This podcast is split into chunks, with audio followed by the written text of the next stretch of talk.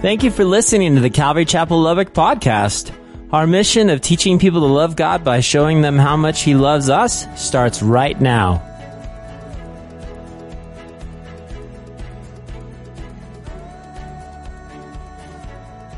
Guys, it was April 8th, April 8th, 1966. The popular magazine called Time, Time Magazine, it ran a cover of this title is God dead? Is God dead?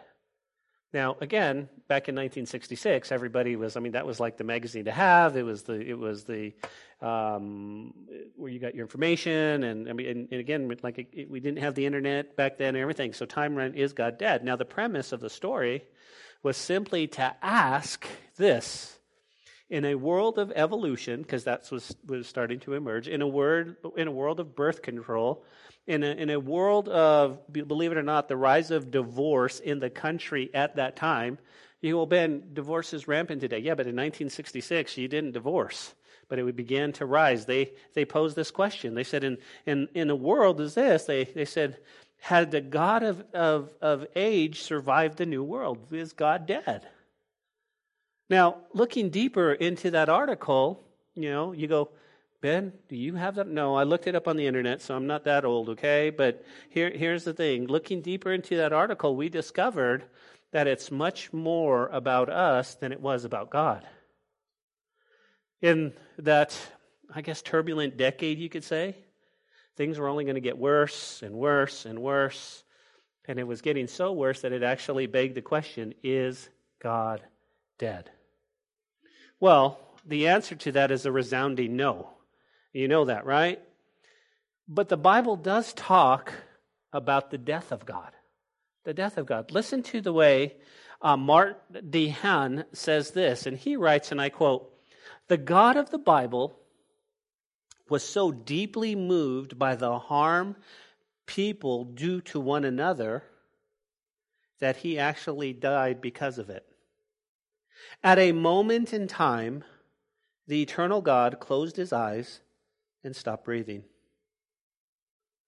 Under the weight of wrongs that had hurt those who were dear to him, his body felt limp and lifeless. At that moment, God was dead. Not just the perception of others, but in real time and in an actual place. End quote. See, this morning, church, we're going to look at this monumental moment in time, the time that we just talked about. You go, what time was that? Well, here's what I want you to see that my Jesus, that my Jesus was willing to walk up Mount Calvary and lay down his life for ours. That moment, you go, what? You see, that was the day that God died. That was the day that God died. Now, before we get into our text, may I remind you what we've learned so far. You go, you're going to go back all the way? No, no, no. See, chapter 19 opens up with, think about this, guys, with Pilate, Pontius Pilate, scourging Jesus. Or at least he, he gave the Romans the order to scourge him. Listen, he had pronounced him, you guys know this, not guilty, not guilty, not guilty. But in order to appease an angry crowd, an angry mob, he says, okay, here's what I'm going to do. I'm going to try to calm them down. What did he do? He took my Jesus, and you guys remember, he stripped him of his clothing. He put him, he tied him to a pole. He took a cat of nine tails, and he ripped the flesh off my Jesus to where there was nothing but blood and muscle and nerves and shredded flesh. And you would think that would be enough, right? That's what Pilate does. He, he beat him, he beat him, he beat him. He whipped him in the front as well as the back. And that's how chapter 19 opens up. And here's what we learned thus far in our studies in the past that Jesus did it for us. Can I get an amen?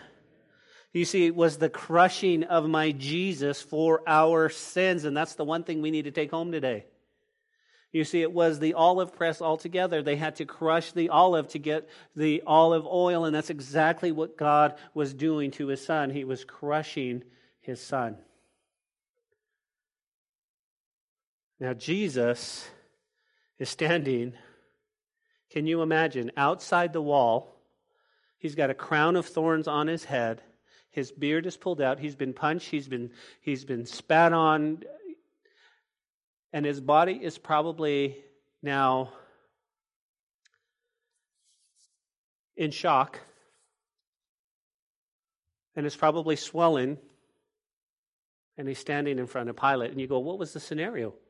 Well, look at it in verse 13 with me. It says, When Pilate therefore heard that saying, he brought Jesus out and sat down in the judgment seat in the place which is called the pavement, but in Hebrew, Gabbatha. Okay? So he had to bring him out. You guys see that? He had to bring him out of somewhere. He was in the Antonia fortress. He wasn't in Herod's palace. He brought them out because, because the Jews couldn't go in or else be defiled on the Passover. And so he brings them out, and there he is. They had a robe that was supposed to be purple, but I bet it was soaked in blood. It was blood red, and there he is. And there's your Jesus standing right there. And that's exactly what he says. And that was the preparation day, the Bible says, of the Passover, and it was about the sixth hour. Everybody say sixth hour. Okay, let's say it again, like you mean it. Okay, let's try one more time. Okay, why do you say that, Ben? Because I want you, everybody file sixth hour, the sixth hour, file it in your head because that's going to be important here right at the end of our study. You're going to go, okay, I get it. Sixth hour, right now, let's read it again. I'm going to read it again so you guys get it. It was about the preparation day of the Passover, and it was about the sixth hour. And he said to the Jews, Behold your king. Now, we knew that Pilate meant that mocking. We knew that Pilate meant that sarcastic. We knew that he really didn't believe that was the king, but he wanted to appease the crowd. And you would think they would look at him as he sat there unrecognizable and they go, He's no king. Look at him. He's just a man that has been beaten to almost nothing. But that's not what happened. Pilate says, Behold the man. And here's what they said in verse 15. But they cried out, Away with him. Away with him. Crucify him. And Pilate said, Shall I crucify your king? And the chief priests looked at him and said, We have no king but Caesar. Notice with me, guys, you can just listen up. Luke's account, Luke 23, it's the same account, but Luke writes it a little bit different. It says this that the crowd, it says in verse 23 of Luke 23, but they were insistent demanding with loud voices that he be crucified. Again, your attention, please. There's my Jesus. He's standing there. He's got a crown of thorns. There's blood. It's red all over, beard pulled out, ribbons for flesh. And they were insistent in demanding with a loud voice that he be crucified. And so the voices of these men and these chief priests prevailed. I wonder, did they even know what they were saying? Were they just going along with the crowd? What, what are we, why are we saying crucify him? Why are we saying this? Well, he claimed to be God. Oh, okay. And they just went along and they didn't know the case. But nonetheless, it says that their voices were more persistent, guys. Could you imagine? And so Pilate gave the sentence, Luke says, that he should be as they requested. And they released to them the one they requested. Who was that? Barabbas. Barabbas. And here's what blows my mind. You have Barabbas, right? He says, okay, Okay, I can release one. Here's Jesus. What did he do? He claimed to be God, but he healed people. He fed people. He was nice to his mother-in-law, or Peter's mother-in-law. But nonetheless, he was, there you go. And, and here's Jesus. And then they want to kill him. But, but, but notice Barabbas. They let Barabbas go. But notice what Barabbas was. He says he was, he was in prison for rebellion and murder. You're going to let the murderer go. And they delivered Jesus to their will. Now they led him away and they laid hold of a man, a certain man, Simon of Cyrene, who came, who was coming from the country. And they laid the cross that he might bear it after Jesus. That's what Luke says. Luke says that as Passover began to fill. Now you need to understand in your mind, okay? If you go to Israel today and you go to Jerusalem, there are a million people who live in Jerusalem. There are a million people. In Passover right now, there's about a million people coming in from all over. And as this is going on, about the which hour? Sixth hour, right? Simon comes in. Simon, you need to help Jesus carry the cross. Now, you guys remember, it wasn't a T shaped cross because there's no way a, a, a weakened Jesus could carry that cross. He couldn't carry a 300 pound cross. It would be the top, just the top beam. It would be, what, about 100 pounds. But he still couldn't carry it. Why? Because they beat him 39 lashes across. He's sitting there for our sake, and Simon comes in, and that's the account, right? Now they're going to take him where? Well, we know that this is going to be the day that God dies. Because John reminds us that he's fully God and fully man, and he's going to die, listen to this, an excruciating death as payment for our sins. Can I ask you a question? Aren't you glad this morning that the payment for our sins has been paid by Jesus? Aren't you glad? You see, we go, He died for our sins, but He died for our sins. All of them. I'm just like, this blows me away. I am glad. And here's why. Here's why. When it comes to my sins, paid in full. You see, Jesus isn't making payments on my sins.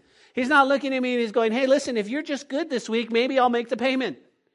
But if you're going to be a spoiled, rotten brat, I may hold off on making that payment. It was paid in full. How many of you are glad that your payments, your sins, were paid for by Jesus? So this morning, we're going to take a journey with Jesus to Golgotha. Look at verse 16. You go, Ben, we covered verse 16 and 17. Yeah, we're going to use it as a running go. John chapter 19, 16, says, 16 and 17 says, Then he delivered him to be crucified. Then they took Jesus and led him away. And bearing his cross, he went out to a place called the place of the skull, which is called in Hebrew Golgotha. Okay? So, all John says, all he says is this they delivered him to be crucified. The reason why is again, he's going to give us just a snapshot, okay? He doesn't want to spend a whole lot of time on crucifixion because he knows first century Jews, first century Christians would know all about crucifixion. Because the Romans crucified 30 people a day. And so when John says they were crucified, everybody goes, Yeah, crucified, we know that. The Romans. Ugh. And so he goes there and he says, But they led him out to a place, notice, a place where that's called the skull, a place in Hebrew called Golgotha. Now, last week, if you weren't here last week, we t- discovered the the Via Dolorosa, the, the traditional path they say that Jesus took, and it means in Latin, in the way of suffering or the way of pain. And we learned that God had actually given them a preview in Genesis 22. Do you guys remember what happened in Genesis 22?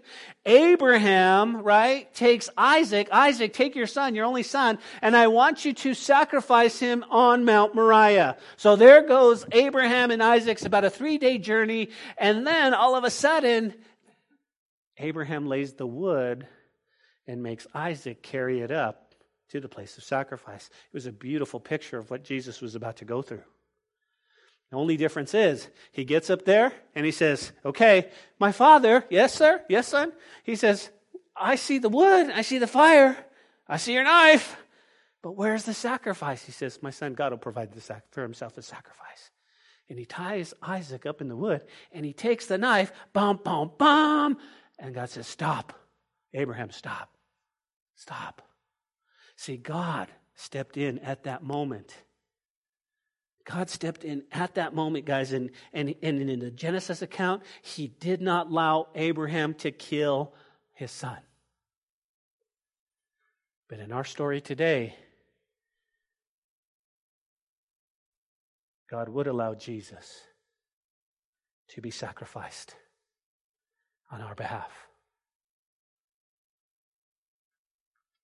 Now, for the sake of for the sake of our study and flow, um, you can turn there over to Matthew chapter 27. I just want to show you uh, uh, Matthew's account of this. Matthew 27, and then we'll come back to John. Let me just read it if, you, if you're not fast enough. Matthew 27, verse 31. It says this And when they had mocked him, they took the robe off him and put his own clothes on him and led him away to be crucified. This is exactly what John is saying. Okay? But what Matthew tells us is that there were a, few other things that happened to my Jesus. And you go, what's that? They mocked him, guys. They mocked him. I should be the one being mocked. It was my sin that put him there, and they mocked him. And they took the robe off him and they took him away. Now they came out, and it says there was a man of Cyrene, Simon by name, and they compelled him to bear his cross. And when he had come to the place called Golgotha, that is to say, the place of a skull. They gave him sour wine mingled with gall to drink, but when he had tasted it, listen, he would not drink. And they crucified him and divided his garments, casting lots that it might be fulfilled, which is spoken by the prophet. They divided my garments among them, and for my clothing they cast lots. That's Matthew's account. Okay, this is the crucifixion. But John is going to go a little bit, a little bit different. Okay, so so uh, again, let's look at the snapshots and, and let's see what John says. So Jesus, back in John 19, so Jesus bearing his cross, where did he go? He went out to a place called the place of the skull which is called in Hebrew Golgotha. Notice, where they crucified him and two others with him, one on either side, and Jesus in the center. Now, before we go on, here's what we need to understand, right? Where did they crucify him? They crucified him, right, out to the place, a place of the skull. Okay, it's called Golgotha. We know it is Mount Calvary. So Calvary can be translated skull, but there's Jesus. He's crucified. Now, here's what I want you to see. If you can just read through that, you go, yeah, they crucified him. Amen. Let's get to the. But here's what I want you to see. The Word of God is so amazing to us. Do you realize what it just said? It said, they crucified my Jesus, okay, with two others. With two others, right? One on either side of him in Jesus in the center. You would raise your question if you were in school and you go, John, why did you write that? What, what, what order does it really matter where they were crucified? Why would you say sin, one in the right, one on the left, Jesus in the center? Well, under the power of the Holy Spirit, John is writing this, and here's just an amazing reason. Why? Well, John simply says they killed Jesus right here. But remember, he's going to spend two chapters talking about the resurrection. So what we've learned so far is Jesus is in the middle, and two others were killed that day, one to the right and one to the left. Well, Ben, why do you draw our attention to this? Well, here's why. Listen. Because Pilate didn't realize that when he gave the orders, he gave the orders that Jesus should be crucified between two criminals. And although he didn't realize it, what he was doing was he was actually fulfilling prophecy. You go, what do you mean? Well, according to Isaiah 53:12, 700 years before, Isaiah said that our Savior, that our Jesus was going to be crucified. Here's what the word says He was going to be numbered with the transgressors. Numbered with the transgressors, right? Pilate's just going, okay, crucify him, go, put him in the middle. And, and Isaiah had already said he's going to be numbered with the transgressors. You guys know what I'm talking about? The transgressors. Now, think about this for just a moment. When it means that our Savior was numbered with the transgressors, here's what it wants to do it wants to show us the position he occupied as our substitute. As our substitute. In other words, we're the transgressors. And Isaiah said he's going to be numbered. And so when you looked at him in the center, you see, he wasn't over to the right, he was in the middle. He's like, oh, he's numbered with He's numbered with he's numbered with me. Transgressors. Like, wow. Wow. In other words, he he had taken the place, guys, that was due us.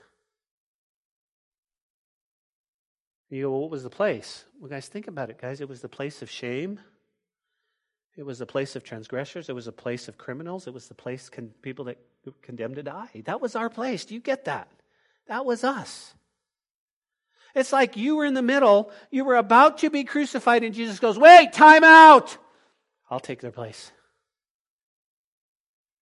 Stop, stop, stop, stop, stop. I know they're guilty, and you're going, you're saying, God, I'm guilty, I'm guilty, I'm guilty. And he goes, No, no, no, I'll take their place. I know you're guilty, but I'll be that substitute. That's exactly what he, he did right in the middle. You know, another reason, another reason, guys, that Jesus was in the middle is because he was showing us that he was the way, the truth, and the life. And that no one came to the Father except through him. Why? Because you had one guy on this side going, Hey, if you be the Son of God, Save us, save us all. Come on, what is wrong with you? And he didn't believe, did he?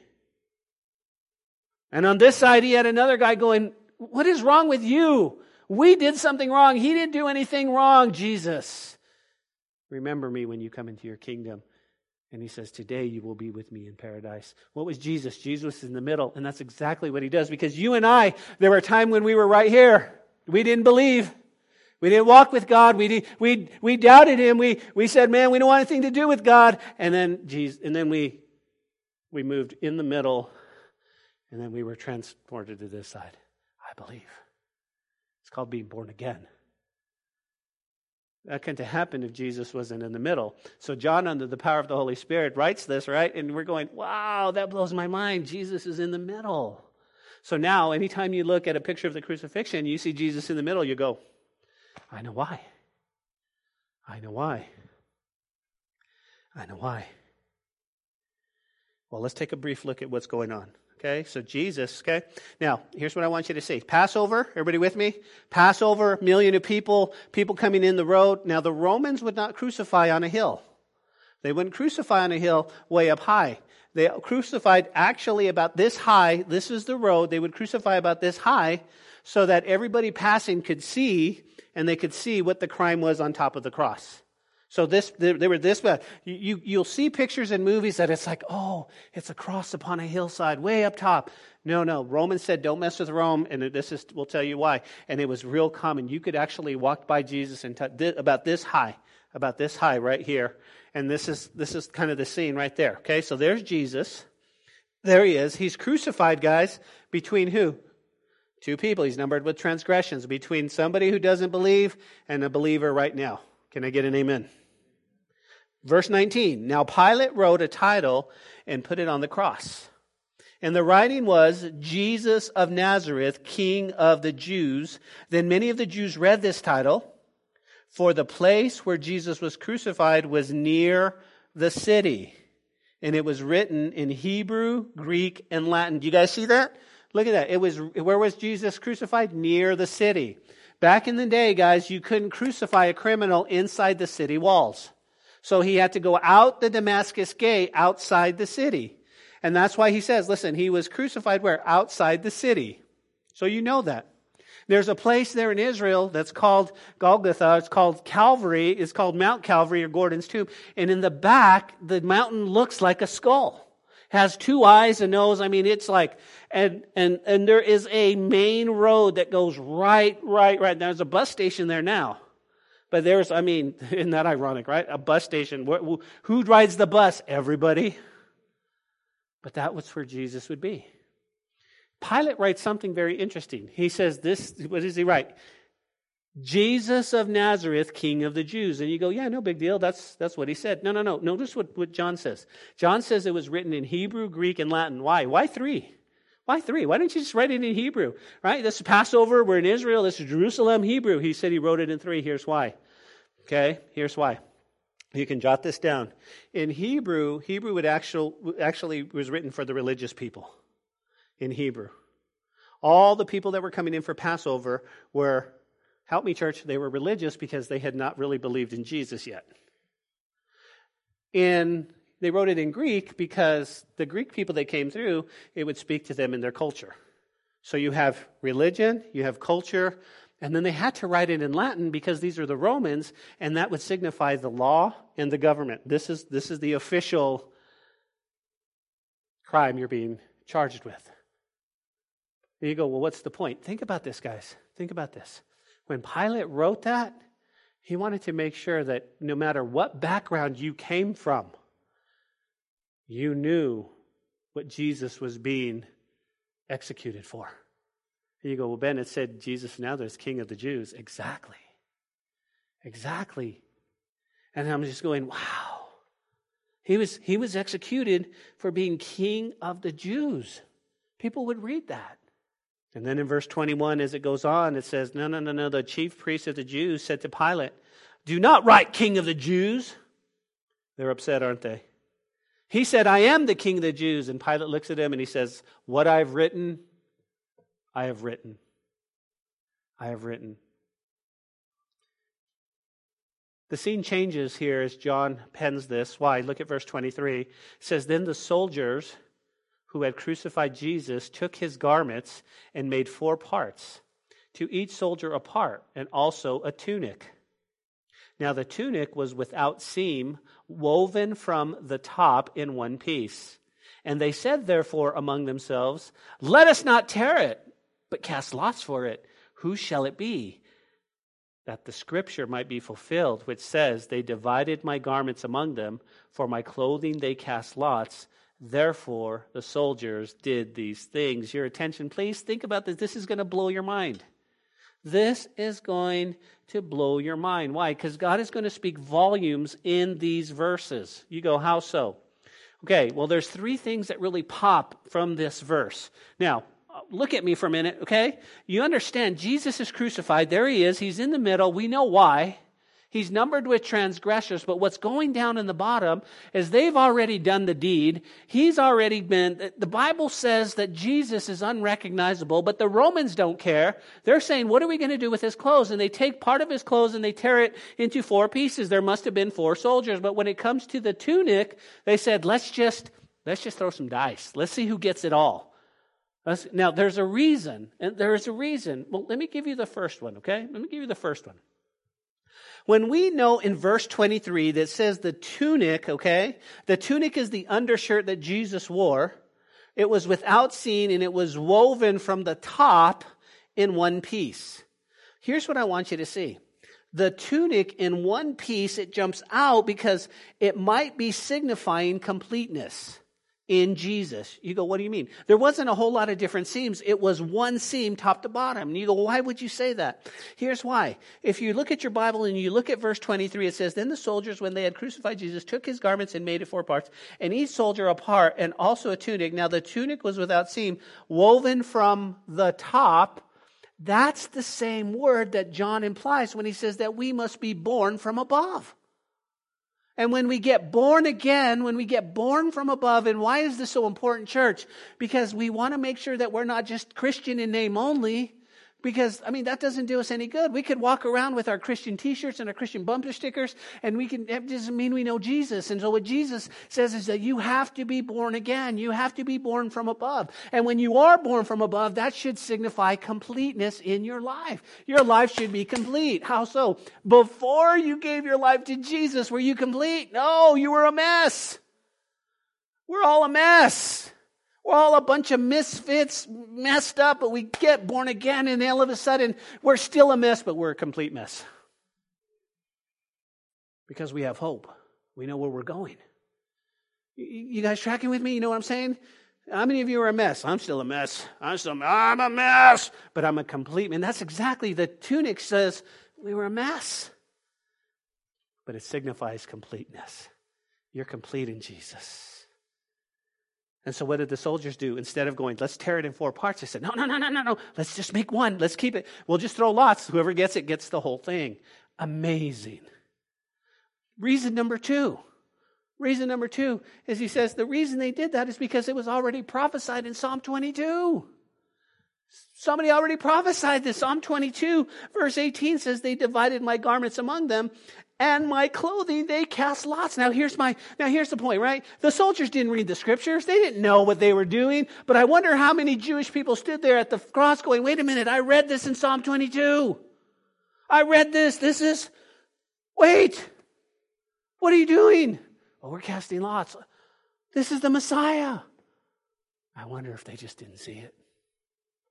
I wonder if they just didn't see it. But he said that the that the prophecy would be fulfilled. So, reason they did that is that the prophecy would be fulfilled. Now, I'm going to give you a third reason. But I want to set the third reason up by saying this.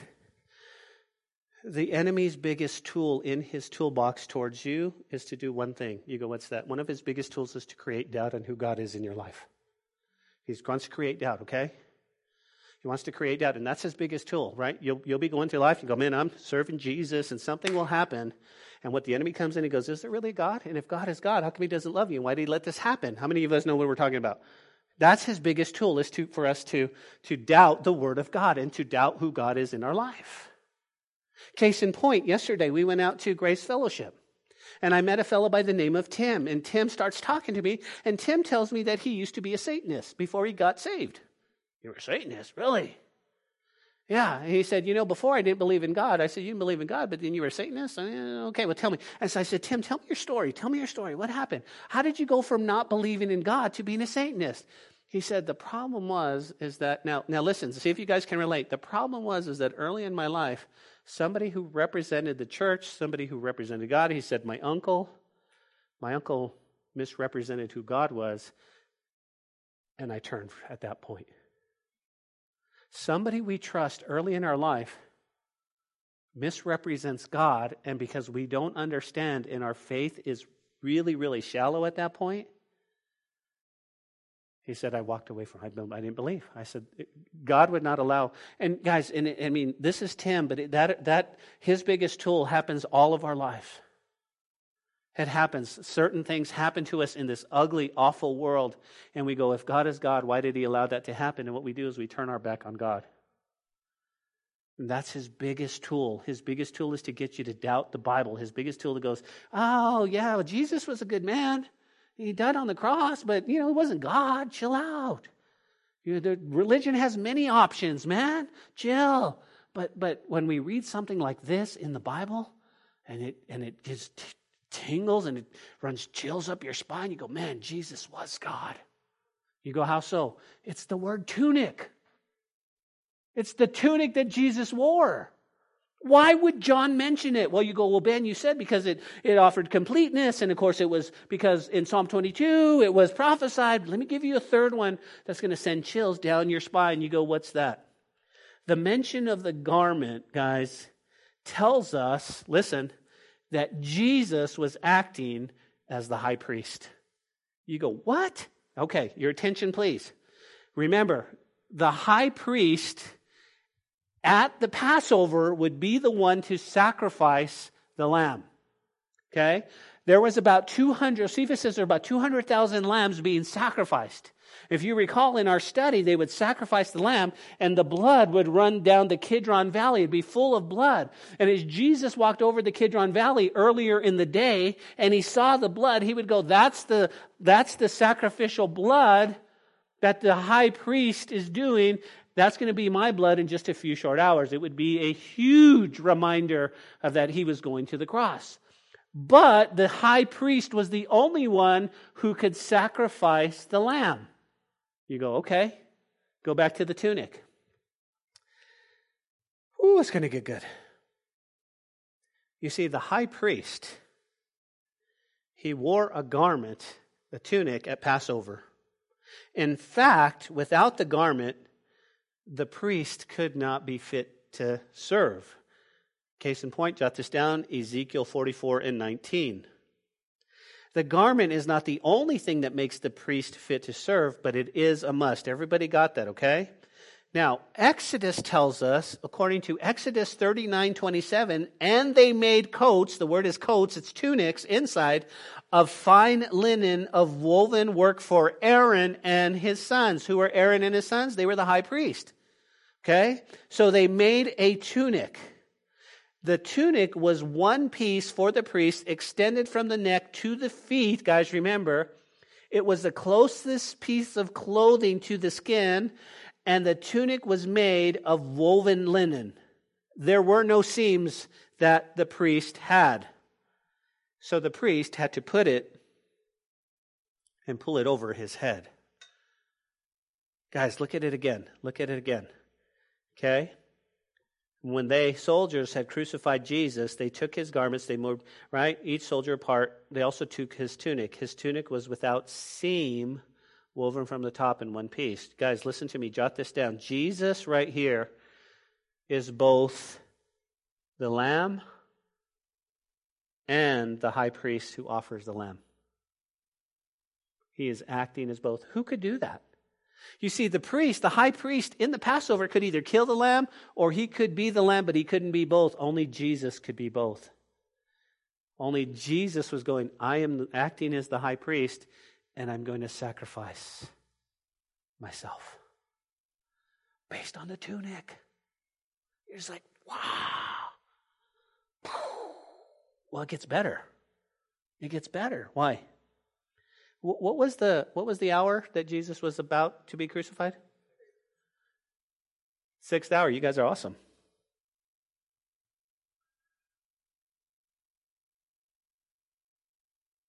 Did you know?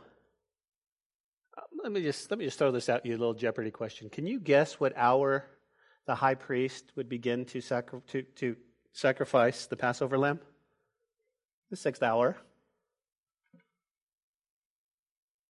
Don't miss it, guys. When you read the Word of God, it wants to speak. Look, give me chills. It wants to speak to us. And when we just read it and we just read it and we check mark it, but we don't really dig into it, man, we miss it. Why? Because in verse 14 it said Jesus was crucified about the sixth hour. And we know that, that about the sixth hour, the high priest was up in the Temple Mount crucifying the lambs for the Passover, and right out the city walls, the Lamb of God was being crucified, sacrificed for our sin. You see, the Bible's real. And you can't make this stuff up. And what God wants to do is He wants to solidify your faith. Why? Because the word that John uses, he employs, he says, He want you to believe. I don't just want you to act like you, I don't want you to modify your behavior. Praise the Lord. He says, I want you to jump in with both feet. I want you to believe. Because in believing, then you'll have life. And if you're here today and you go, Pastor, I have no life, it's well, check your belief. Are you all in? Are you all in? Right? So the tunic, and, and so that just blew our mind, but it goes on because we have to finish, and it says in verse 25, and now they stood there by the cross. And who's there? Jesus, his mother. What was Jesus' mother's name? Mary. Yeah, some of you are like, I'm not sure. No, it's Mary. Then Mary, then uh, Mary's sister's there. Okay, most commentators believe this is Salome, so this would be Aunt Salome. Okay, so she's there. Then you have Mary, the wife of Clopas, and Mary Magdalene. So you had three Marys at the crucifixion three Marys and Salome. So they're all there. They're all there. Now, the Bible mentions them, and again, we'll have to dig deeper in that. It says, And when Jesus therefore saw his mother and the disciple whom Jesus loved, who's that? That's John, standing there, he said to his mother, Woman, behold your son. And then he said to the disciple, Behold your mother. And from that hour, the disciple took her into his own home. Your attention, please. Let me give you an observation and an application that I think we can use for today. You go, What's that? Here's Jesus on the cross. He's about to die, right? He's about to take his final breath. And he sees, that, he sees his mom. He sees his mom. If Jesus was a phony, I think seeing his mom at that point, he would have said, Get me down. I'm just kidding. I'm just lying. Or, I'm sorry, mom, I made a mistake. Whatever it might be, but he doesn't. You know what he says? He looks at the disciple, he looks at John, he says, he says, Behold your son, mom, behold your, you know, behold your son, and son, behold your mom. And from that point, John says, Come and live with me. Now, here's the point I want to make. The point I want to make is God wants us guys to live in community. Okay, he wasn't sitting there looking and going, Hey, where's James? Where's my other brothers? They should be here with mom right now. Oh, my brothers, they make me so mad. He goes, No, listen, the body of Christ, we should all be family. We should all be family. And we miss that, guys. We start drawing lines, lines in the sand and we miss that. We should be family no matter what. And family means sacrifice, does it not? Do you think it was easy for John to go, okay, now I got this, now I got my own mom, and I got my, I got Jesus' mom. Oh God, where am I going to get food from? No, she says, we're family, and it doesn't matter. And that's how we should be in the body of Christ, guys, to one another. And that's how we should be. We should be giving more than we're taking. We should be we should be the ones that are that are bringing people into our homes and we should be the ones that are buying groceries for people who need it. We should be that not because not because we want to put a check mark on us or hey, that's the church that but it's because that's what God has done for us. And we should be the ones that are givers, not takers. Why? We have it. We have it. But let God speak to you, and I see God doing an amazing thing. Why? Because He wants us to work in community, guys. He wants us to work in community. Well, that's, he says, Behold your mother. And from that hour, John took her into his own home. After this, Jesus, knowing all things that were accomplished, and the scripture might be fulfilled, what does he say, guys? Do you see that? He says, I thirst. Why is that important, real quick? Why is that important? Here's why. Listen, because there was a teaching going around that when Jesus walked on the earth, he was a man, but when he walked on the cross, when he got on the cross, he was God. But you know what this tells me? He was fully God and fully man. And he felt everything that you feel. And when he said, I thirst, it just, it just proved that he was human. He was human. He, he was a man.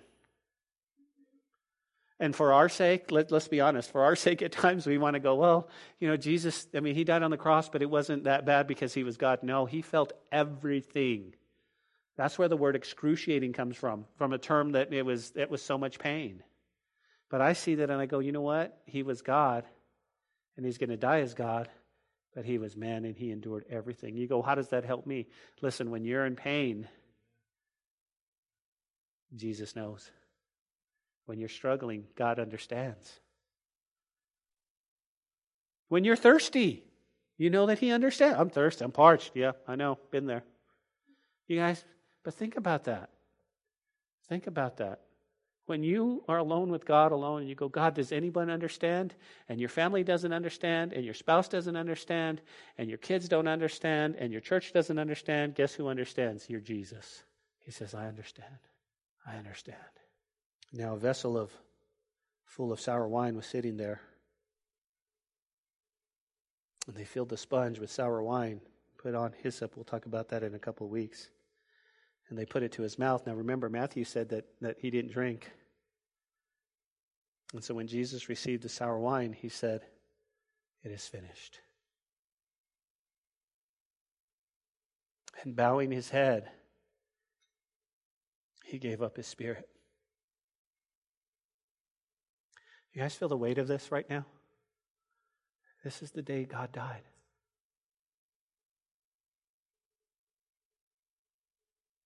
But I'm so glad it's not the end of the story. I'm so glad it's not the end. Of, I mean, he died right here. And I mean, think about it. And we have to close here, but I want you to ponder, guys, and the purpose and the implications of Jesus dying right before our eyes. You go, what's that? Well, number one, as our creator and king, he endured so much agonizing and excruciating death for a purpose. You go, what's that? I want you to ponder the purpose that he did that because he is alive and that he loves us. And that he loves us. Your Jesus just stood there, nailed to a cross. He looked at you and he said, It's finished. And he died. And he died because he loves you. Now, here's my thought. Listen, he is our king. Would you agree? Because, because I want to serve a king. I want to serve a king that died for me because every other king wants their subjects to die for him, but not our Jesus. Our Jesus is no, no, no, no, no, no. That's not how it works in the, it's not how it works in heaven. This is how it works. They need a savior. They're a mess. They're a wreck. I'll die for them. Why did he die for us, guys? He died to prove that he loves you. He loves you. The devil comes in and he says, Hey, uh, I'm going to create doubt. I'm going to create doubt. God doesn't love you. No, you look at this passage and you go, No, he loves me. He loves me. Before I get to the second one, listen, guys.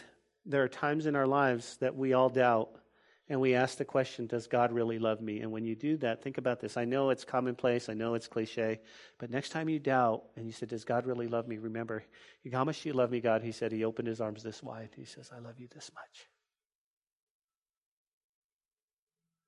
And I'm not asking you to jump through any hoops. I'm not asking you to cut your hair. I'm not asking you to do. What I'm asking you to do is believe. And if you'll just believe and you're born again, I'll do a work in your life that'll be phenomenal. And I'll take you places that you've never seen, but you've got to believe. You've got to believe. Here's why. Point number two that we need to ponder. Point number two that we need to ponder. Check it out.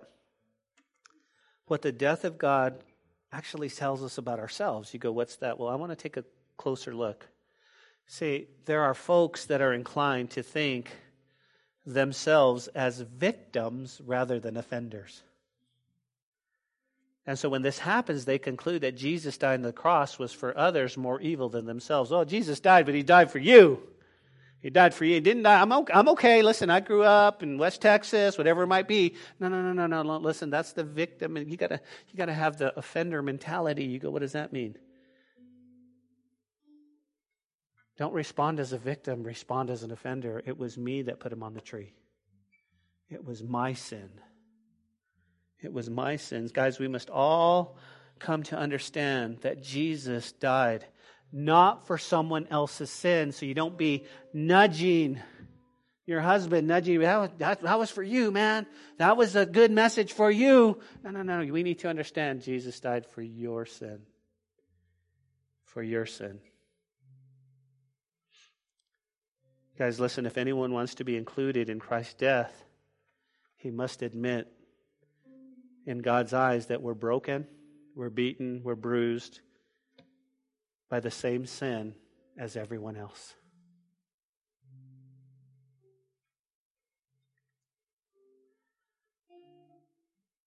Here's my question to you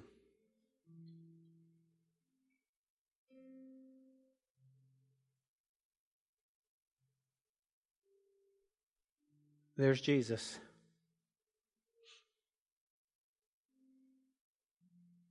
And he's on the cross. Everybody close your eyes and imagine this. He's on the cross. And you got one to the right, and you got one to the left. And Jesus just died.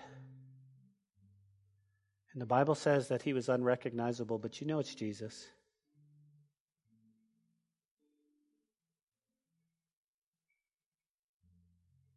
and you've come to the place in your life where you said, That was me. He died for me.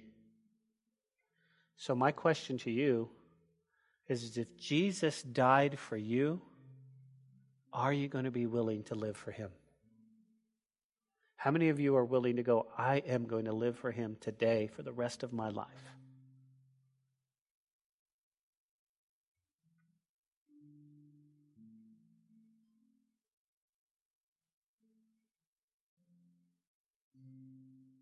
That's all that God wants, right? He wants you to surrender completely and say, I, am not going to play church anymore. I want to give my life to Jesus. I want to live for Him. Amen. God loves you. I know He does because I read it today.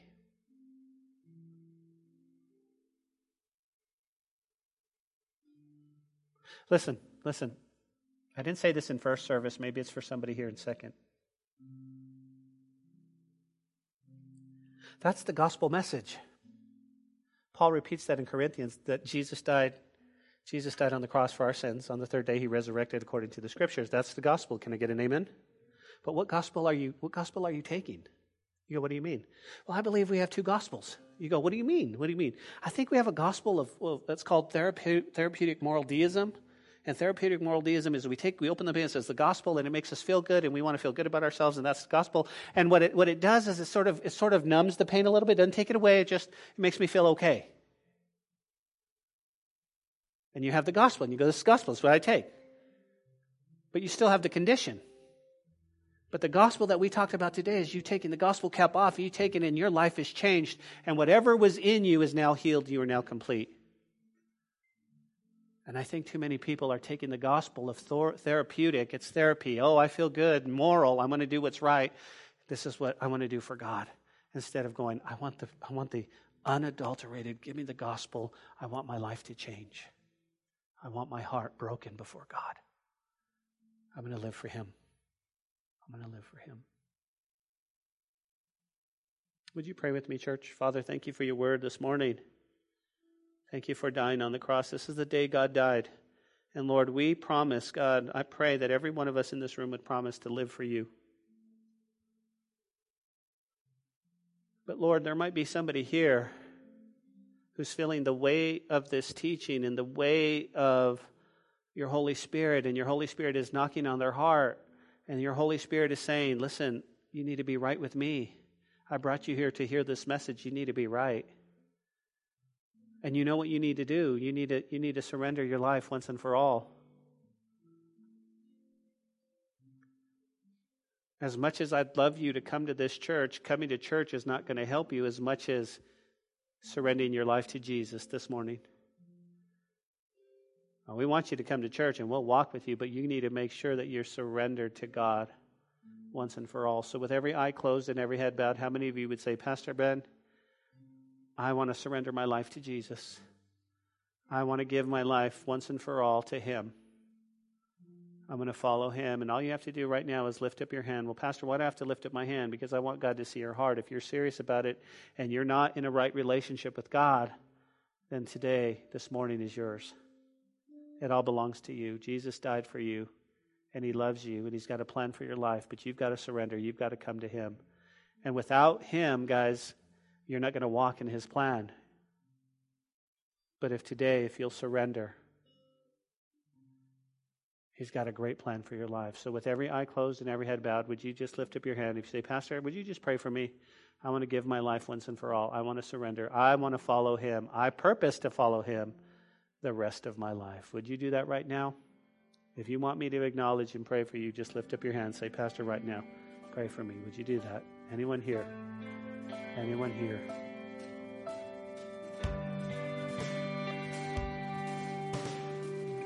Lord, I thank you for your great love today. I thank you for dying on the cross. I look forward to your beautiful resurrection. Because we know God's not dead. He's, he's alive.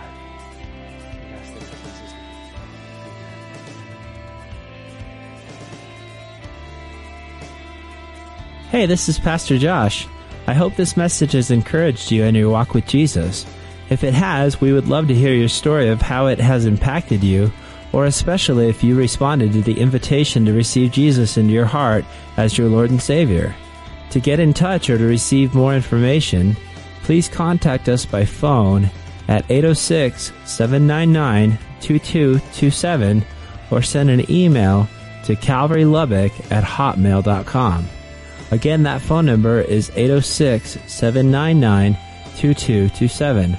Also, if you want to partner with us financially to take the gospel to West Texas and the world, please click on the donate button on calvarychapellubbock.org. Thanks for listening to the podcast. May God richly bless you.